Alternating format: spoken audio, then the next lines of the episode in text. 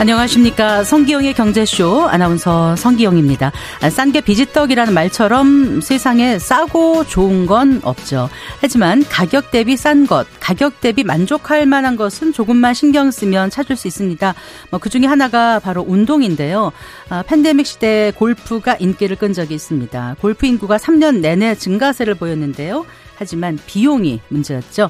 어, 경기가 얼어붙기 시작하면서 중고거래 시장에는 골프채가 무더기로 올라왔습니다. 그 이후에 주목을 받은 운동이 테니스였는데요. 어, 운동화에 라켓이면 되니까 큰 돈은 들지 않지만 웬만해서는 공 받아치기 어려운 만큼 흥미를 잃기 쉽다고들 하더라고요. 아, 불황의 고물가까지 극성인 요즘 뜨는 운동은 달리기인데요. 운동화 한 켤레와 달리겠다는 마음만 있으면 되니까 이보다 가성비 높은 운동이 더 있을까요? 네, 건강이 재산입니다. 건강만 하다면 힘든 상황이 닥쳐와도 이겨낼 수 있는 힘이 생길 텐데요. 가성비 높은 달리기, 네, 준비 운동 잘하고 한번 뛰어보시면 어떨까요? 저부터 하라고요? 네. 성기영의 경제쇼 오늘 이 시간에는 슈링크플레이션, 스킨플레이션 등 유통업체의 각종 꼼수에 소비자가 속지 않는 법 알아보고요. 은퇴를 코앞에 둔 오십 대가 돈 걱정 없는 노후를 위해서 꼭 알아둬야 될 사항들 짚어보겠습니다. 먼저 오늘의 마감 시황 알아보겠습니다. 유한타증권의 박진희 부장입니다. 안녕하세요. 네, 안녕하세요. 오늘 시장 어떻게 마감됐습니까? 네, 오늘 양 시장은 모두 조정을 받았습니다. 어제 미국 시장은 휴장을 했고요. 오늘 우리 시장 같은 경우 거래소 시장은 이천사백구십육 점 육삼 포인트, 마이너스 십팔 점 삼삼 포인트, 코스닥 같은 경우는 팔백십오 점 영영, 마이너스 영 점 구팔 포인트 하락하면서 마감이 됐습니다. 오늘 시장 전반적으로 개인들이 양시장을 모두 매수했고요. 외국인은 양시장을 모두 매도했습니다. 전날까지 매도하던 외국인들이 코스피 시장에서 매도로 전환했고 개인 투자자들이 양시장 매수를 하면서 개별주들이 좀 많이 오른 모습이고요. 기관은 코스닥은 매도하고 코스피는 소폭 매수하는 모습을 보였습니다. 전반적으로 지금 환율은 오늘 시간 현재 시간으로 본다라면은 플러스 팔 점 구공, 그러니까 지금 천삼백육 원 사십 전에 마감을 하면서 어제보다 상당히 좀 강하게 오르면서 마감을 한 상황이고요. 오늘 좀 국고채 금리 좀 비교해 본다라면은 어제에 비해서 단기물, 국고채 삼 년물 같은 경우는 소폭 상승한 삼 점 육칠로 올라있는 모습이고요. 십 년물 같은 경우도 소폭 상승한 삼 점 칠팔 정도로 올라있는 모습을 보실 수가 있겠습니다. 시장 전체적으로 대형주가 좀 약세를 보였고요. 개별 이슈가 있는 중소형주를 중심으로 한 강세가 돋보였습니다. 특히 반도체 섹터라든지 의료기기, 인공지능 섹터, 로봇 섹터 이런 쪽들이 좀 강세를 보이면서 네. 개별주들, 개인들이 선호하는 종목들이 강세를 보였습니다. 네. 반도체가 최근 탄력이 떨어지는 것 같더니 그런 것도 아닌 것 같아요. 요즘 다시 좀 오르는 것 같죠? 네, 반도체 같은 경우도 최근에 뭐 오픈 에이아이의 이제 샘 알트만 효과 때문일 수도 있겠습니다만은 궁극적으로 이제 온 디바이스라고 하는 시장에서 지금 계속 좀 회자가 되고 있는 건데요. 직접 이제 저전력 설계로 해서 클라우드를 거치지 않고 에이피 기계에서 직접 이제 구동할 수 있는 반도체. 결국은 그러다 보니까 저전력 반도체, 인공지능 반도체, 그래서 시스템 반도체 쪽들이 상당히 좀 강세를 보이면서 그동안 뭐라 그럴까요? 음, 에이치비엠 고사양 반도체, 고대역 메모리 반도체 중심으로 해서 올랐던 부분에서 지금은 약간 인공지능향, 그다음에 뭐 자율주행 이런 쪽으로 해서 관련되어 있는 시스템 반도체, 특히 이제 반도체를 좀 디자인하는 이런 쪽 이라든지 또 삼성전자 쪽에 좀 강하게 결합이 되어 있는 기업들 이런 기업들이 좀 상당히 좀 강하게 오르면서 인공지능 칩을 중심으로 한 반도체들 쪽으로 약간 좀 순환매가 돌면서 반도체 또 새로운 하나의 좀 트렌드가 이번 오픈 에이아이 사건 이후에 좀 더 강화되고 있는 모습인 것 같습니다. 음, 네. 어, 그 밖에 눈에 띄는 종목 어떤 게 있습니까? 네, 사실 오늘 코스피 이백하고 코스닥 백오십 또 이제 십이월에 정기 변경이 있는데요. 이 부분 때문에 신규로 편입되는 종목들이 사실 많이 올랐습니다. 깜짝 편입이 된 종목들이 많이 있었는데요. 기대 안 했다가 편입이 된 종목들이 좀 많이 올랐습니다. 세아베스트의 지주라든지 티씨씨 스틸 이런 것들이 코스피 이백에서 좀 많이 올랐고요. 네. 현대 일렉트릭하고 케이지 모빌리티 등도 강하게 올라오는 모습을 보실 수가 있겠습니다. 코스닥 백오십에 또 신규 편입이 된 종목들도 오늘 많이 올랐습니다. 기업이나 에스피지라든지 하나 기술, 그다음에 아이센스, 큐렉소 뭐 이런 종목들 해서 중심으로 해서 새롭게 신규 코스닥 백오십에 편입되는 종목들이 다음 달 십오일부터 편입되기 때문에 교체 매매돼서 편출되는 종목들은 크게 하락하지 않았지만 편입되는 종목들은 향후에 이제 자금 유입이 될 것에 대한 기대감 이런 부분들이 선반영되면서 좀 강하게 올랐고요. 또 오늘 뭐 한전만 독점하던 전력망 공급 이런 부분들을 민간에 개방할 방침이다라는 또 정부의 정책적인 부분들이 좀 가미가 돼서 전력기기라든지 전력송전, 배전 이런 쪽 하는 기업들이 상당히 좀 강하게 오르면서 또 하나의 새로운 정책 테마를 보여줬던 것 같습니다. 네, 다음 주 시장에 영향을 미칠 일정과 변수들이 있으면 잠깐 짚어주세요. 네, 일단 뭐 다음 주 특별한 변수는 없습니다만은 오늘도 마찬가지로 미국 시장이 절반만 하게 되는데요. 뭐 블랙 프라이데이 여러분 다 아시죠? 블랙 프라이데이가 열리고 또 월요일 날은 뭐 사이버 먼데이 이렇게 이어집니다. 결국은 주말하고 다음 주 월요일 날로 이어지면서 미국의 소비와 관련되어 있는 지표를 확인해 보실 수 있을 것 같습니다. 네. 이 부분은 상당히 좀 향후에 미국 시장이라든지 우리 시장의 연말 랠리의 중요한 변수가 될 수 있을 것 같고요. 소비 심리가 많이 위축되어 있었던 상태 속에서 기업들이 얼마나 재고를 연말에 많이 잘 털어낼 수 있을까? 이 부분도 관건인데요. 과거를 되짚어보면 항상 십일월, 십이월 달에 이런 블랙 프라이데이도 블랙 프라이데이지만 소비와 관련되어 있는 부분에 있어서 아이티 쪽에서 항상 주가가 상대적으로 좀 높았다라는 경험치가 있습니다. 그래서 우리나라에서도 관련되어 있는 아이티 기계 업체들의 주가 흐름이 다음 주에 어떻게 이어질 수 있을지 한번 챙겨보시고 그동안 많이 하락했던 소비주들의 반응도 한번 보시면 좋을 것 같습니다. 감사합니다. 잘 들었습니다. 네, 감사합니다. 유안타증권의 박진희 부장이었습니다.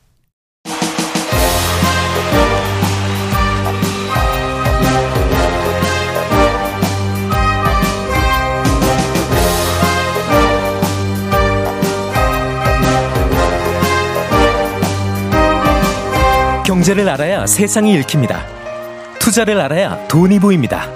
케이비에스 일 라디오 경제쇼.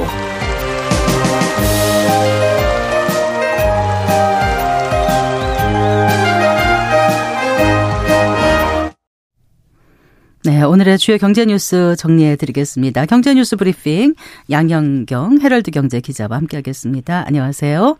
네, 안녕하세요. 어, 지난 삼 분기 가계 실질 소득이 다섯 분기 만에 증가한 걸로 조사됐네요. 오랜만에 반가운 소식이에요.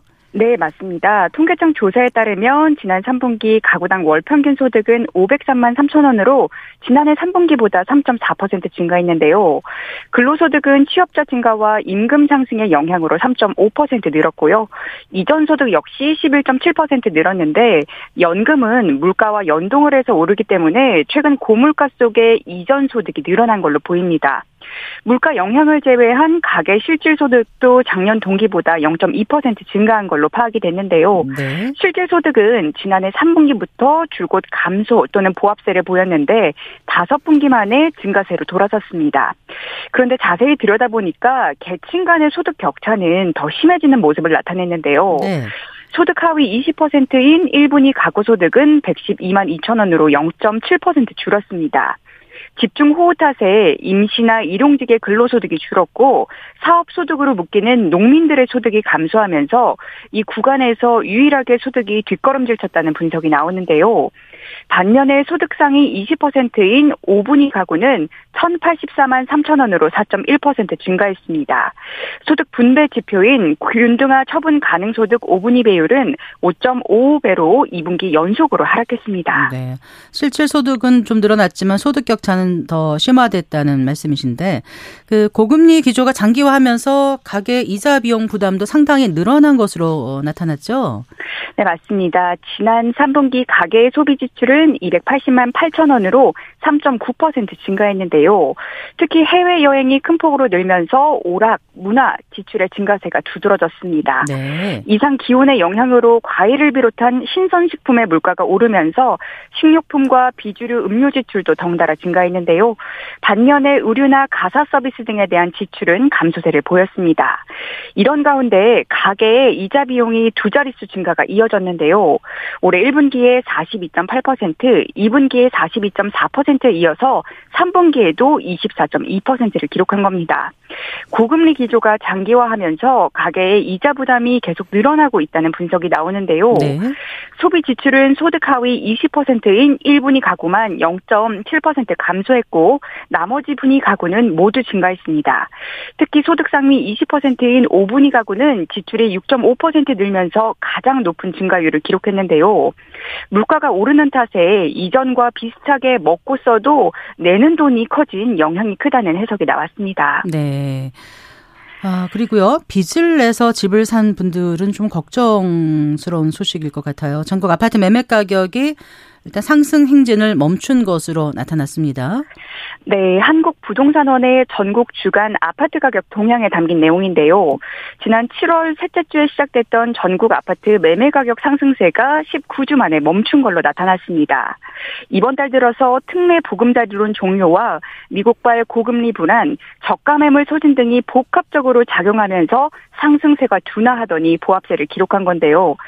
수도권은 상승폭이 줄었고 지방은 보합 전환했습니다. 네. 특히 서울의 매매가 상승폭이 축소된 상황에서 서울 강남구가 영 점 영이 퍼센트 떨어지면서 삼십일 주 만에 하락세로 전환한 점이 눈길을 끌었는데요. 그렇군요.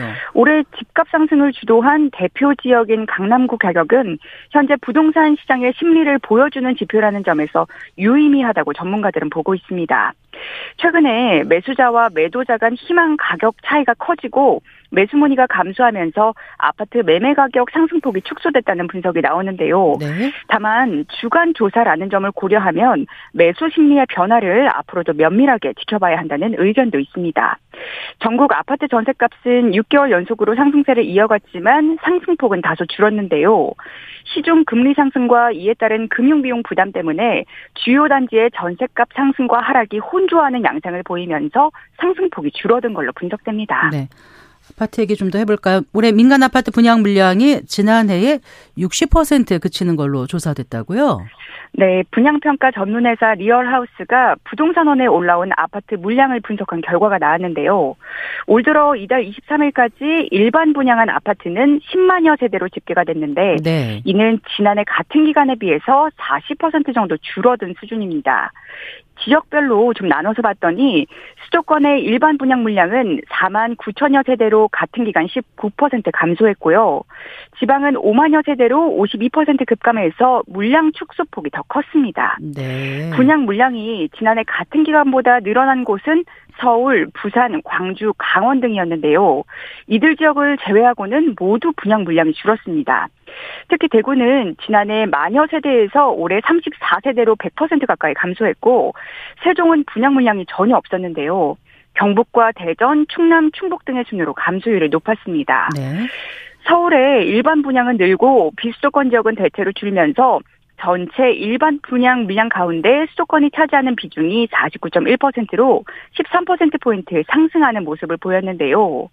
올 들어서 아파트 인허가와 착공 물량이 줄어들고 공사비가 오른 데 따른 영향으로 당분간은 아파트 분양 물량의 감소세가 이어질 거란 전망이 나오고 있습니다.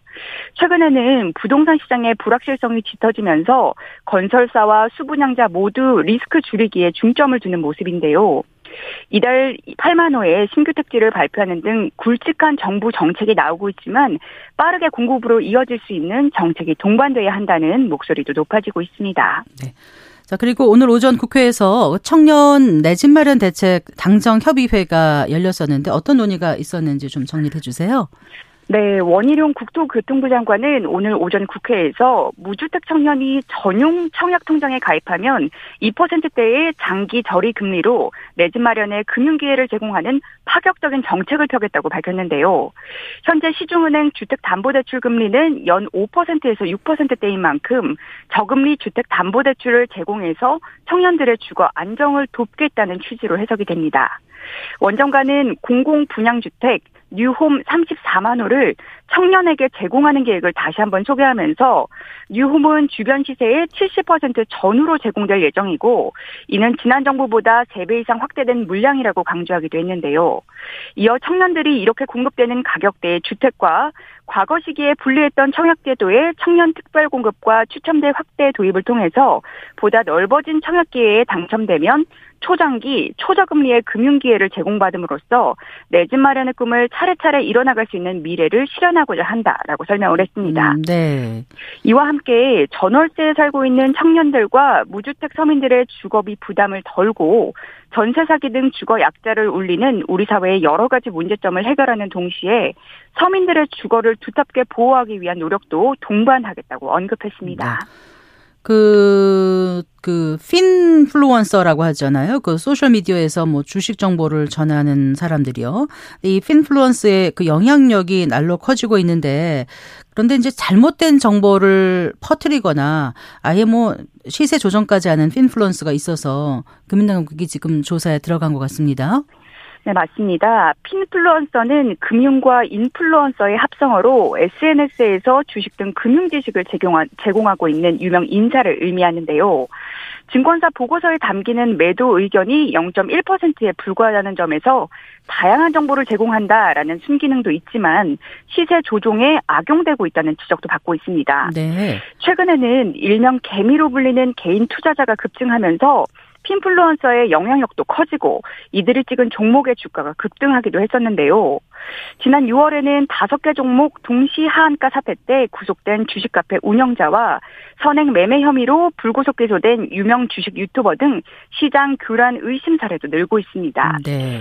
이복현 금융감독원장은 전날 유명 핀플루언서 관련 범죄 두세 건을 조사하고 있다고 밝혔는데요.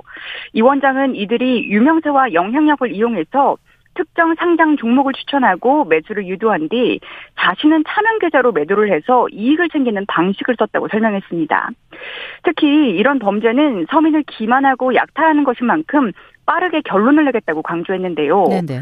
핀플루언서의 의견 개진이 의사표현의 자유로 볼 수 있지 않느냐 이런 지적에 대해서는 사실과 전혀 다른 숫자로 잘못된 시장 환경을 만들거나 범죄에 이르는 건 차원이 다른 문제라고 답했습니다. 불법적인 사익을 추구하거나 허위 사실을 유포하는 건 미꾸라지가 전체 물을 흐리는 것으로 엄단해야 한다면서 조사력을 집중하겠다고 덧붙였습니다. 네, 잘 들었습니다. 고맙습니다. 네, 감사합니다. 어, 경제 뉴스 브리핑 음, 헤럴드경제 양현경 기자와 함께했습니다.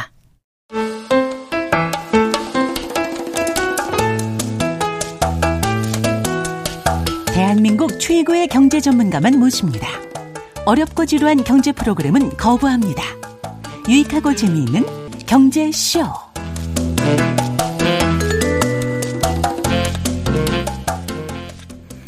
아, 고물가 시대 유통업체들의 신박한 배신이 이슈죠. 어, 소비자를 상대로 눈 가리고 아웅하는 식의 가격 인상 꼼수를 아, 말하는데요. 뭐 슈링크플레이션, 스킨플레이션, 번들플레이션 등 각종 신조어까지 양산하고 있습니다.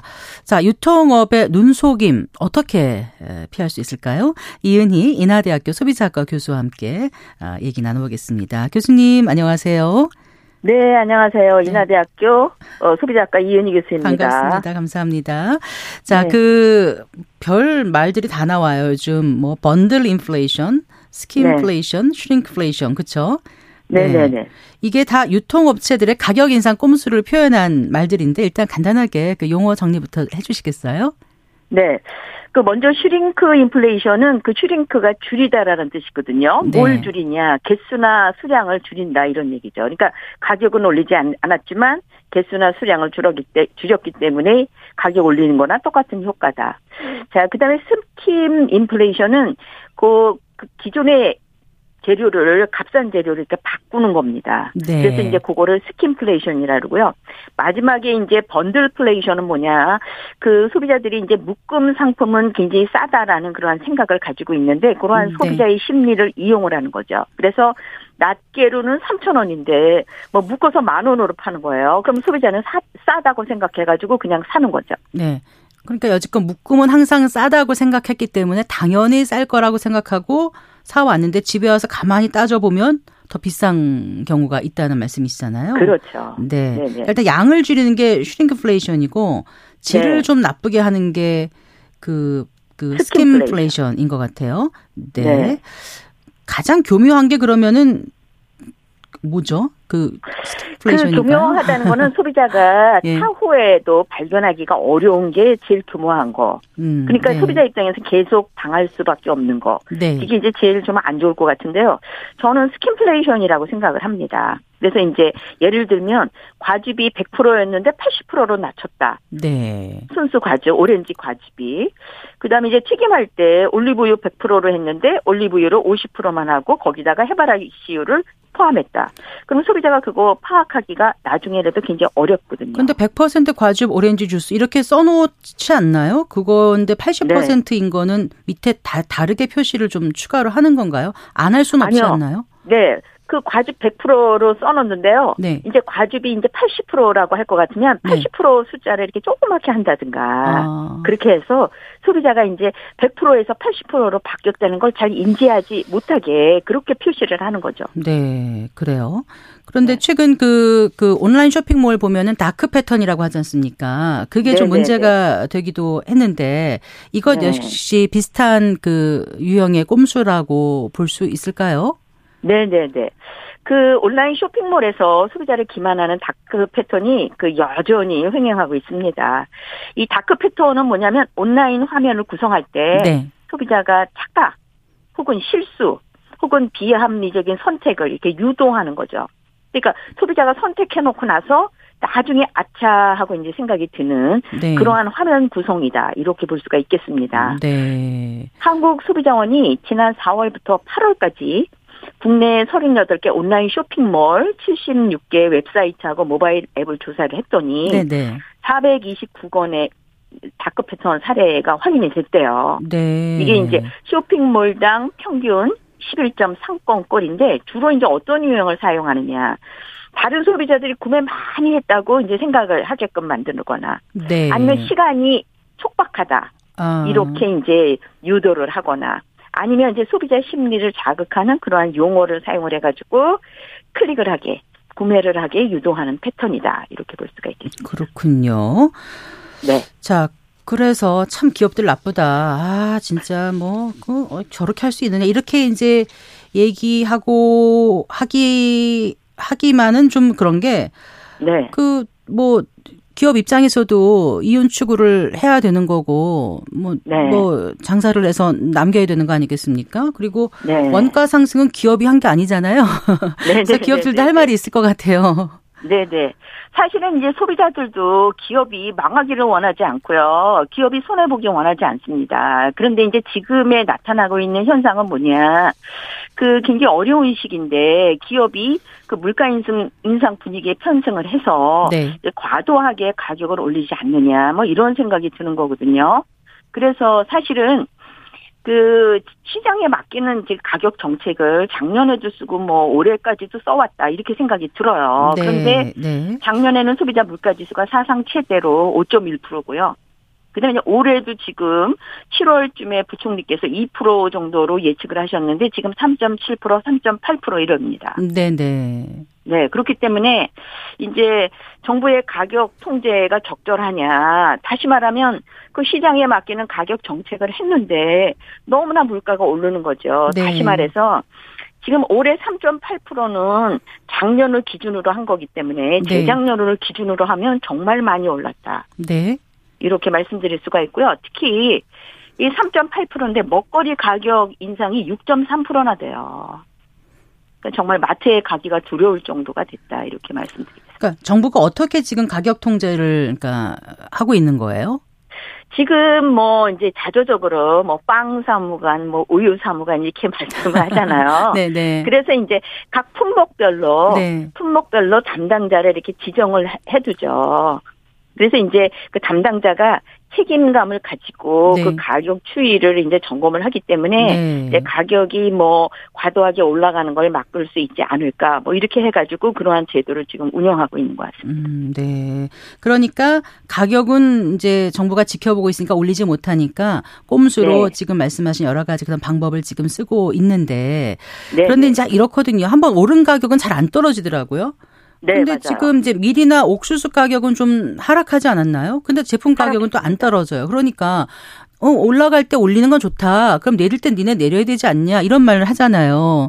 네네네. 그래서 이제 그리드 플레이션 네. 이란 표현까지 나오지 않습니까? 네. 너무 욕심을 내는 거죠. 그리드플레이션이라는 거기에서 그리드가 이제 탐욕이라는 네네. 용어죠. 사실은 이제 저희가 뭐 한 이삼십 년 전에 그 경제학이나 경영학 교과서에 보면 기업의 목표는 이윤 극대화다라고 네. 했는데 지금은 이제 이윤 극대화라고 안 하죠. 일단 고객 만족을 시켜놓고 그 대가로 기업이 지속 가능성을 하고 발전을 하는 거다. 이렇게 얘기를 하는데 네. 이제 그리드 인플레이션이 나오고 있지 않나라는 얘기는 그 과거에 이윤 극대화가 기업의 목표이든 그런 것들이 이제 지금 도로 나타나는 게 아닐까 이런 생각이 드는데요. 아까 이제 밀가격 말씀을 하셨는데 네네. 국제 밀가격이 막 폭등을 해가지고 그거 때문에 뭐 라면, 밀가루, 과자 가격이 다 올랐지 않습니까? 그런데 이제 작년 사 분기부터 이 가격이 내리기 시작해가지고요. 올해 국제 밀가격은 작년 대비 이십사 점 이 퍼센트 하락했어요. 네. 또 팜유는 삼십육 점 사 퍼센트 하락했어요. 네. 그러면 가격을 내려야 되는데 이 밀가루, 라면, 과자가 작년에도 올랐는데 올해도 또 올랐어요. 네. 네, 그래서 밀가루 칠 점 팔 퍼센트, 라면 팔 점 팔 퍼센트, 과자 팔 점 오 퍼센트 상승을 했습니다. 그러니까 이게 이제 가격을 올릴 때 국제 원재료의 가격이 올랐기 때문에 올랐다라고 말씀을 하시는데 그러면 메인 재료, 메인 재료의 가격이 내리면 좀 가격도 내리셔야 되는데 오히려 올리지 않느냐. 또 근데 그럴 경우 이제 말씀을 드리면 뭐 물류비 인상됐다, 휘발유 가격 인상됐다, 뭐 인건비 인상됐다, 뭐 또 이런 말씀을 계속 하시는데 다른 게 또 더 오른 부분도 있다. 그리고 앞으로 또 오를 수도 있으니까 대비해야 된다. 여러 가지 이유가 있, 있겠죠. 네. 네. 그런데 이제 사실은 음. 그 기업이 그, 여, 그 생산 요소를 토대로 해서 어느 정도의 마진 이윤을 붙이고 가격을 책정하는지는 아무도 모르는 거 아닙니까? 네. 네. 소비자도 모르고 정부도 모르죠. 그러니까 이게 이제 소비자들은 이게 타당하냐 이런 의구심을 지금 갖게 되는 거고 너무나 소비자의 상황이 지금 어렵기 때문에 네네. 네, 그렇게 이제 생각을 하는 것이죠. 음, 네. 그런데 이게 유통업체 꼼수 가격 인상이 이게 우리나라만은 아니라면서요. 네. 이게 이제 외국에서도 이 꼼수 인상이 이제 많고요. 또 문제로 떠오르고 있습니다. 그런데 이제 그 외국에서는 이거를 좀 이게 슈링크, 예를 들면 슈링크플레이션이 발생했다라는 네. 걸 알리기 위한 그런 노력들을 한다고 그래요. 그래서 예를 들면 프랑스 그 대형마트 까르프 같은 경우에는 용량이 줄어서 슈링크플레이션이 발생했다라고 네. 하면 그 스티커를 판매대 앞에 부착하도록 하고요. 아. 독일도 역시 슈퍼마켓 체인 브랜드 네토에서 슈링크플레이션이 발생했다. 다시 말하면 용량이 줄었다라고 하면 판매대에다가 부착하도록 했고요. 네. 브라질에서는 아예 이걸 법으로 마련했습니다. 아, 그래서 그렇군요. 네. 육 개월 동안 육 개월 동안 요게 슈링크플레이션이 발생했다는 거를 부착을 하도록 아예 법에 규정해 놓고 그러니까 있다. 그러니까 가격을 올리는 대신 용량을 줄이기는 하는데 제대로 표시는 해서 소비자한테 알린다는 거잖아요. 그렇죠. 그럼 소비자가 속았다 이런 느낌은 안 들 것 같고 네. 기업과 소비자 간의 신뢰는 무너지지 않을 텐데. 근데 네네. 우리나라에서는 그럼 이렇게 직관적으로 뭔가 좀 알 수 있도록 하는 어떤 제도라든가 무슨 방식은 없는 건가요? 지금 우리나라 그 상품에 대한 표시 제도를 보면 네. 그 내용물을 그냥 있는 그대로 정확하게 표시하면 되게끔 돼 있어요. 그러니까 이제 백 그램짜리면 백 그램으로 표시하면 아무 문제가 없는 거죠. 그런데 이제 문제는 뭐냐. 백 그램짜리가 팔십 그램으로 줄이면 어떻게 되느냐. 팔십 그램으로 쓰면 아무 문제가 없는 거예요. 그러니까요. 네. 그래서 지금 현재 우리나라의 표시 제도 가지고는 소비자들이 슈링크플레이션이 발생했는지를 파악할 방법은 없다. 이렇게 볼 수가 있는데요. 이제 방법이 하나 있긴 있습니다. 그게 뭐냐. 단위 가격 표시제거든요. 네. 요거는 뭐냐. 용량별로. 네. 다시 말하면 뭐 그램당 혹은 밀리리터당 가격을 추가로 최종 판매 가격 옆에 표시해 놓은 거예요. 예. 그래서 이제 사실은 오프라인에 매장에 가보시면 발견하실 수 있고요. 또 온라인으로 쇼핑할 때도 단위 가격 다 써 있어요. 네. 네. 그런데 이제 이 단위 가격을 만약에 슈링크플레이션이 발생을 했으면 용량이 줄었기 때문에 단위 가격이 올라가겠죠. 네. 그거 정도는 지금은 제공되고 있는 거다. 그렇지만 슈링크플레이션이 발생했는지를 파악하기는 좀 한계가 있다. 그래서 저는 뭐 이렇게 단위 가격이 좀 변화가 됐으면 조금 뭐 글씨를 크게 한다거나 뭐 진하게 한다거나 네. 뭐 색깔을 다르게 한다거나 뭐 그렇게 하면 좋겠는데 요거를 그 프랑스나 뭐 독일처럼 그 유통업체가 자발적으로 하시는 것도 방법이고 네, 네. 그렇지만 이제 뭐 안 하고 싶어 하시겠죠. 그 어제부터 아는 게 안 좋으니까. 네, 교수님. 어제부터 네. 한국소비자원이 제품 용량을 줄이는 방식의 그 꼼수 가격 인상 신고센터를 운영하기 시작했다고 알고 있거든요. 그러면 네네. 한국소비자원에 신고를 하면 처벌을 받는 건가요? 기업이 어떻게 되는 건가요? 네. 그 국번 없이 일삼칠이 누르면 누르고요. 네. 사 번을 누르면 이제 기타 상담으로 연결이 된다고 그래요. 네. 그래서 이제 상담원이 연결되면 그 상담원한테 제보를 하면 된다. 이렇게 얘기를 하는데 이거 말씀하신 대로 권고 수준 맞습니다. 그러니까 요 슈링크플레이션의 사례를 이렇게 신고센터에 모아가지고 뭐 어떻게 할 거냐, 어떻게 할 거냐. 이제 요거를 토대로 해서 법제화를 시키기 위한 기초 자료는 뭐 될 수 있다 이렇게 네. 볼 수가 있고요. 또 하나는 이거를 이제 소비자들이 알게 만들어서 이제 어떠한 회사가 이런 꼼수를 많이 쓰는지 그러면 네, 네. 그 브랜드에 대한 어떤 부정적인 이미지가 막 생길 거 아니겠어요? 네. 그래서 이제 그렇게 되는 정도는. 활용할 수가 있다. 이렇게 볼 수가 있다. 네. 자, 그럼 꼼수 인상에 속지 않는 어떤 방법 같은 거 있으면 말씀해 주시겠어요? 네, 일단 그 소비자들이 좀 꼼꼼하게 좀 따져봐야 된다 이렇게 생각합니다. 이렇게 중량이 변화됐는지, 네. 재료의 변화가 있는지, 이 묶음 판매가 정말 낱개로 살 때보다 싼지, 네. 그다음에 이제 다크 패턴에 의해서 내가 속아서 클릭하는 건 없는지 좀 따져봐야 되고요. 일단 따져본 다음에 문제점을 발견을 하면 이거를 다른 소비자가 좀 많이 알게끔 정보 공유나 확산이 잘 되어야 기업들이 이러한 꼼수를 함부로 못 사용한다. 이렇게 말씀드리겠습니다. 네. 편법 마케팅이라는 게 이제 물가지표를 왜곡해서 정부 정책 네. 실체, 그러니까 실패를 야기할 수 있지 않습니까? 그래서 기업들의 좀 자제가 필요하다는 생각이 들고요. 사실 물가관리의 일차적 책임은 정부에게 있는 거 아닙니까? 네, 그래서 그렇죠. 예, 정부도 어, 미국 같은 경우는 물가 상승률이 최근 삼 퍼센트까지 떨어진 데는 분명히 강력한 긴축 정책이라든가 통화량을 네. 적절히 조절하는 그런 결과가 아닌가 싶은데 우리도 네, 뭔가 통화. 그런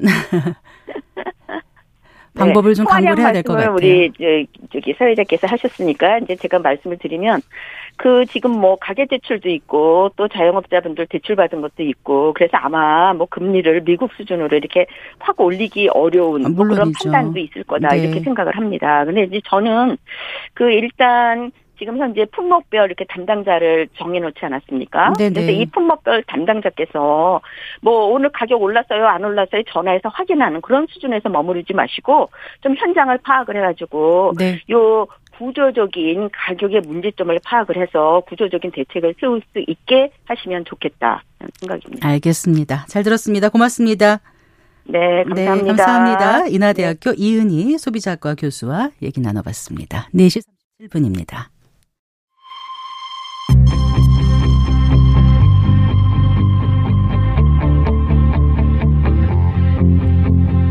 경제 전문가의 원포인트 레슨.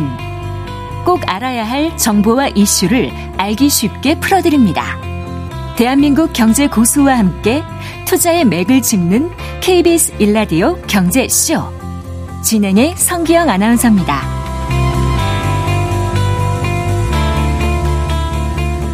돈 걱정, 노후 걱정 없는 삶을 위한 성공적인 자산 관리를 도와드리는 시간입니다. 오늘은 은퇴 준비를 하는 데 있어서 가장 중요한 나이대죠. 오십 대가 무엇을 어떻게 준비해야 할지 생각해 보겠습니다. 김동엽 미래세 투자와 연금센터 상무와 함께하겠습니다. 어서 나오십시오, 상무님. 네, 안녕하십니까. 반갑습니다. 오십 대면 이제 얼마 안 남았다는 생각이 들지 않나요? 그렇죠, 예, 예. 육십을 정년이라고 보면 대부분. 그런데 노후 준비에 대한 현실적인 가장 현실적인 걱정을 가장 많이 하지만 정작 잘 못하는 분들이 더 많으시고 이른바 현타가 온다. 아, 그쵸, 이런 예. 표현들까지 하시더라고요. 저도 이제 오십 대에 접어들면서 제일 먼저 든 생각이 뭐냐 그러면 네. 야 이때까지 회사 다닌 날보다 앞으로 다닐 날이 훨씬 적다. 어. 이런 생각이 들기 시작하고요. 저 주변에도 그런 이야기를 되게 많이 하고 말씀하셨다시피 오십 세면 정년까지 다녀도 십 년. 오십오 세면 명퇴한다 그러면 오 년 정도 준비할 시간들이 있는데, 어, 옛날에는 뭐, 이런, 강 건너 불구경 하던 노후가 이제 발등에 떨어진 불이 돼버린 거잖아요. 네, 네. 그러다 보니까, 어, 뭔가 해야 되겠다. 지금까지는, 아, 어떻게든 되겠지. 이렇게 살았는데, 어, 계속 이러고 있다가 진짜 어떻게 될 수도 있겠다. 그런 생각이 들면서 진짜 말씀하셨듯이 현타가 옵니다. 현실 자각 타임이 오면서 네. 뭐라도 해야 되겠다 이런 생각을 하기 시작하는 게 이제 오십 대에 딱 접어들면서 드는 생각 같습니다. 네. 그리고 이제 오십 대 접어들다 보니까 이제 정년까지 남은 시간은 많지 않은데 굉장히 마음이 급해지더라고요. 그렇죠. 불안해지고. 오십 대는 그... 이제 이래저래 막 시행착오로 반복할 시간이 많지가 않잖아요. 네. 그래서 좀 체크리스트 같은 걸 하나 만들어두고 그 상황에 맞게끔 좀 체크를 해볼 필요가 있을 것 같아서 네. 오늘 제가 주로 말씀드릴 게 한 여덟 가지 정도 오십 대에 체크할 사항들이 있는 것 같은데 여덟 가지. 그중에서 이제 오늘은 네. 한 오십 대 초반에 체크해야 될 거 한 서너 가지 정도를 좀 짚어보면 좋을 것 같습니다. 네. 자, 그럼 가장 먼저 돈 걱정 없는 노후를 위해서 점검해야 될 게 뭘까요? 상무님. 가장 중요한 건 뭐냐면 연금 맞벌이가 가능한지 점검 한번 해보셔야 됩니다. 네. 어, 백지장도 맞들면 낫다라는 말이 있듯이 은퇴 후에 부부 두 사람이 모두 연금을 받을 수 있다면 그것만큼 든든한 노후 준비는 없거든요. 그래서 네. 이제 나도 국민연금을 받을 수 있다 그러면 배우자도 국민연금을 받을 수 있는 자격을 갖췄는지 이걸 한번 점검해 봐야 됩니다. 공적연금이라는 게 사람들이 좀 폄훼하는 경향이 있긴 하지만 이 공적연금이 갖는 가장 큰 장점은 물가가 올라가면 연금이 연동돼서 올라가는 거예요. 그리고 또 내가 죽을 때까지 나오고 심지어는 죽고 나서도 유족연금이라는 게 나오기 때문에 이걸 기본으로 해서 연금을 준비하는 거는 기본이거든요. 그래서 본인과 배우자가 이게 다 받을 수 있는 자격이 되는지 점검하는 게 되게 중요한 부분 같습니다. 네. 그러니까 공적연금을 받으면 말씀하신 대로 죽을 때까지니까 네. 장수 리스크에 대비할 수 있고 음. 또 인플레이션 위험에도 음. 방어할 수 있는 그런 힘이 생기는 거잖아요. 그런데 이제 맞벌이인 경우에는 대부분 연금 맞벌이가 이제 어느 정도 연령 이상이면 가능할 텐데 그 외벌이 부부는 일단은 둘 다 그 공적연금 특히 국민연금 같은 경우 받기가 어렵지 않나요? 그렇죠. 이제 직장 다니시는 분에 받겠지만 이제 전업주부로 계신 분은 좀 어려울 수도 있어, 있는데 그래서 제가 오십 대 초반에 제일 먼저 점검해야 된다는 게 이거라고 한 이유가 국민연금 가입자가 노령연금을 받으려면 최소한 십 년 이상 보험료를 납부를 해야 됩니다. 네. 그래야지 육십 세 이후에 노령연금을 받을 자격이 생기는데 우리가 나이가 들어서 수급 연령이 개시돼서 받는 연금을 노령연금이라고 하는 그렇죠. 거죠? 국민연금 중에서 노후에 받는 연금을 노령연금이라고 하는데 네. 그거 받으려면 보험료를 십 년 이상 납부를 해야 되거든요. 네. 그럼 직장 다니시는 분이 이제 직장 십 년 이상 다녔으면 당연히 받겠지만 말씀하셨듯이 전업주부 같은 경우는 국민연금 의무 가입 대상자가 아니다 보니까 이 십 년 가입 조건을 채우고 있으신 분이 거의 없으실 거예요. 네. 근데 그분이 이제 스스로 국민연금공단에 가서 보험료를 납부하겠다고 신고하고 내는 거를 임의가입이라고 합니다. 임의가입. 그럼 십 년을 내려면 국민연금 의무가입 기간이 십 년, 육십 세까지니까 적어도 오십 세에는 시작해야 된다는 계산은 나오잖아요. 네. 그래서 과거 가입 경력이 없으신 분들은 적어도 오십 대에 처음으로 점검을 해봐야 될 것에서 제일 먼저 제가 연금 맞벌이를 점검해보라 이렇게 말씀을 드리는 겁니다. 네. 다시요. 그러니까 노령연금을 받으려면 십 년은 보험료를 납부해야 하는데 음. 어, 이미 오십 세가 넘은 전업주부는 어, 이미 가입을 말씀하신 것처럼 해도 육십 세까지 보험료를 납부해봐야 십 년이 안 될 수도 있잖아요. 그런 경우도 이제 있을 수 있죠. 분명히 네. 있고요. 그런 경우 뭐 난 못한단 말이냐 이렇게 물어보시는데 가입 기간은요. 과거 것까지 포함을 합니다. 그래서 예를 들어서 뭐 전업주부들 중에서 과거 직장에 다니신 경험이 있으신 분들 있잖아요. 네네. 그러면서 국민연금을 냈던 기간들이 있을 거거든요. 네. 그 기간하고 임의 가입 이후에 납부한 기간을 합쳐서 십 년이 넘어가면 되고요.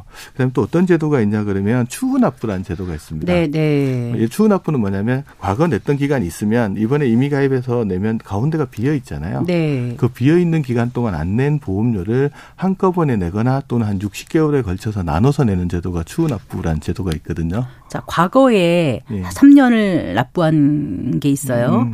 그런데 이제 앞으로 칠 년만 더하면은 합해서 십 년이 되잖아요. 예. 근데 삼 년 납부했을 때 액수는 전혀 상관이 없는가요? 납부했던 기록만 기간만 중요합니다. 아, 기간만 중요해요. 기간, 네. 자격은 가입 기간만 따지는 부분이거든요. 네. 그래서 과거 삼 년 하셨고 뭐 이번에 앞으로 칠 년을 하면 십 년을 채울 수 있으니까 네. 그거 할 수 있고, 만약에 모자란다 그러면 중간에 안 냈던 기간에 보험료 중에 일부 또는 전부를 추후 납부라는 제도를 통해서 납부를 할 수 있는데 네. 추후 납부는 최장할 수 있는 기간이 백십구 개월치 보험료를 추후 납부할 수 있습니다. 그러니까 거의 한 십 년치가 되는 거죠. 아, 그렇군요. 네. 그래서 이제 대신 이제 어, 추후 납부를 하려면 현재 국민연금에 가입 중인 상황이어야 되거든요. 네. 그래서 이제 이미 가입을 먼저 하시고 그다음에 추후 납부를 하는 방법을 통해서 국민연금 가입 기간을 십 년 이상으로 늘려놓으시면 노후에 연금을 받으실 수 있다. 그 전업주부도.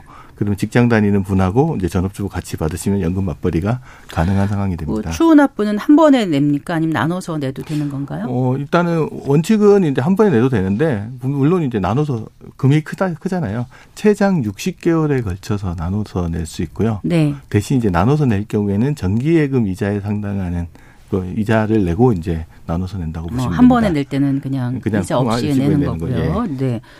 자, 그런데 또 이런 질문이 떠오르죠. 국민연금에 가입한 적이 전혀 없었다. 음.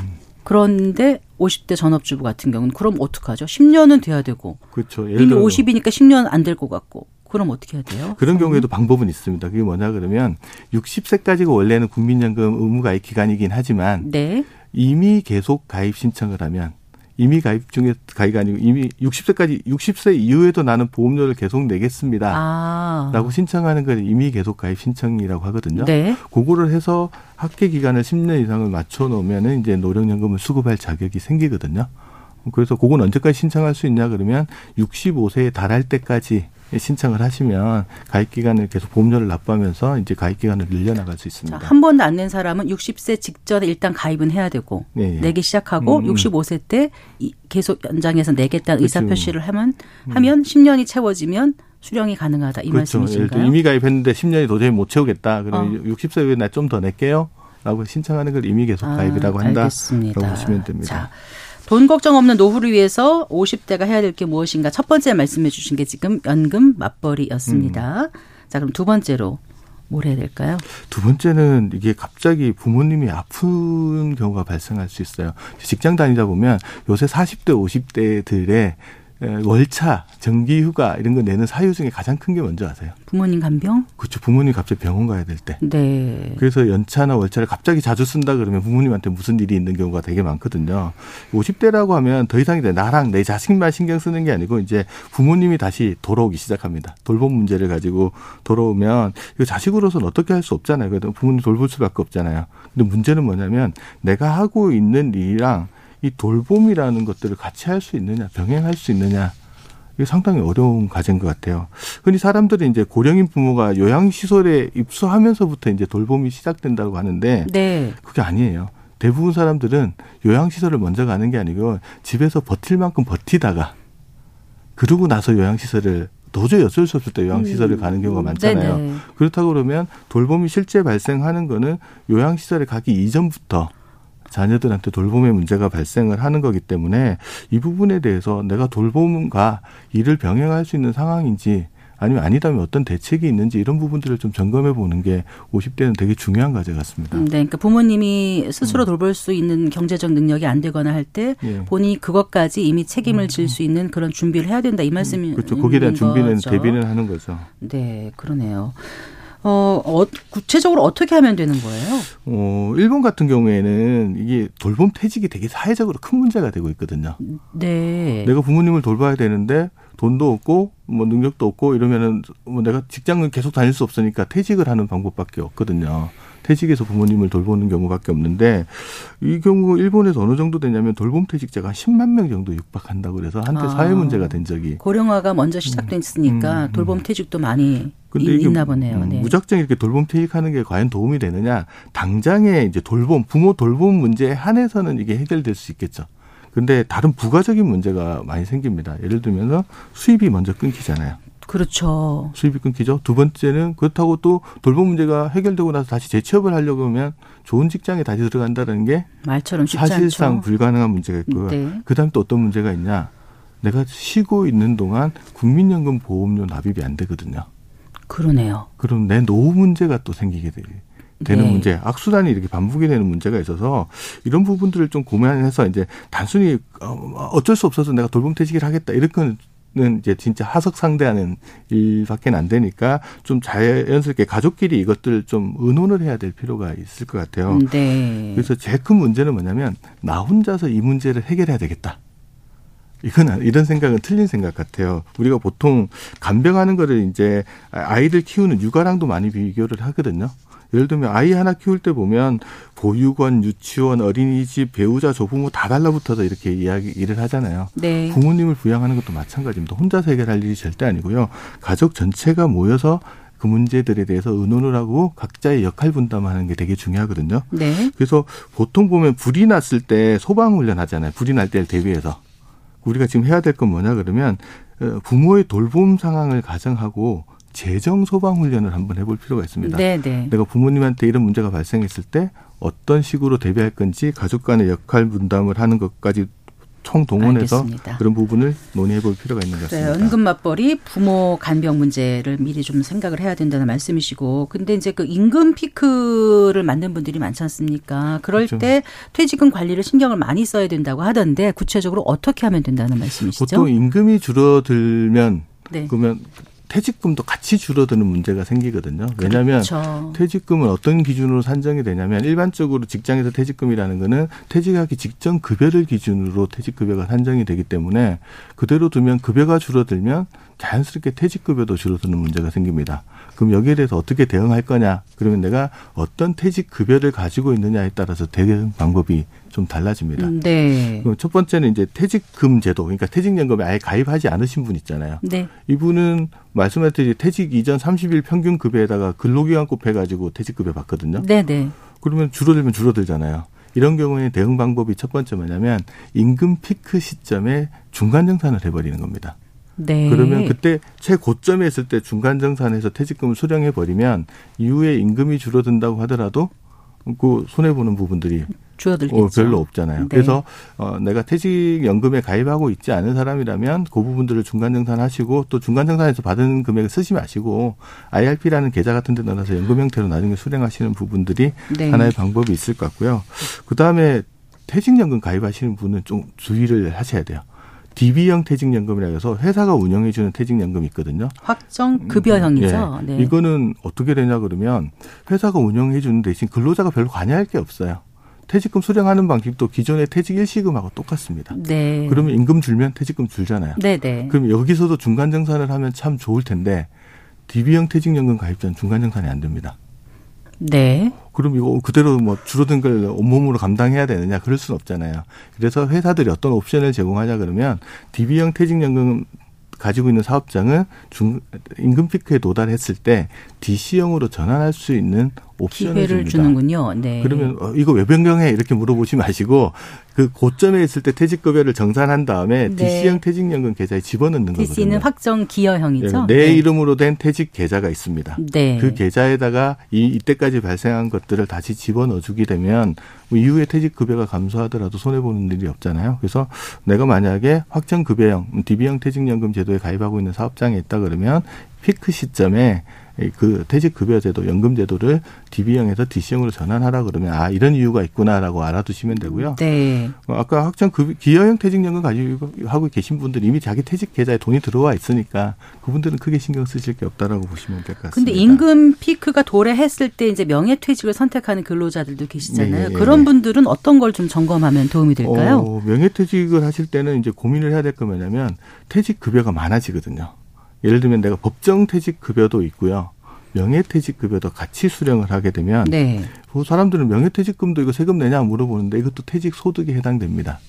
그럼 법정퇴직금이랑 명예퇴직금을 합쳐서 세금을 내게 되면 세부, 세금 부담이 되게. 그래도 세율은 좀 낮지 않나요? 일반 어, 일반 다른 소득에 비해서 퇴직소득이 세율이 낮기는 하지만 명퇴금의 규모가 크기 때문에 네. 세금 부담이 상당히 큰 부분들이 있어서 이때는 내가 어떻게 좀 관리를 할 거냐라고 하면 명예퇴직급여를 예를 들어서 아이알피나 연금저축이라고 하는 계좌에 집어넣고 연금 형태로 수령하는 방법들을 한번 고려해 볼 수 있을 것 같아요. 그렇게 되면 퇴직소득세를 일시에 받을 때보다 작게는 한 삼십 퍼센트, 약간 많으면 사십 퍼센트가량을 절감을 할 수 있거든요. 네네. 그래서 가능하면 그런 방법들을 한번 고려해보는 것도 생각을 해봐야 되고요. 네. 그다음에 또 우리 생각할 게 하나 더 있습니다.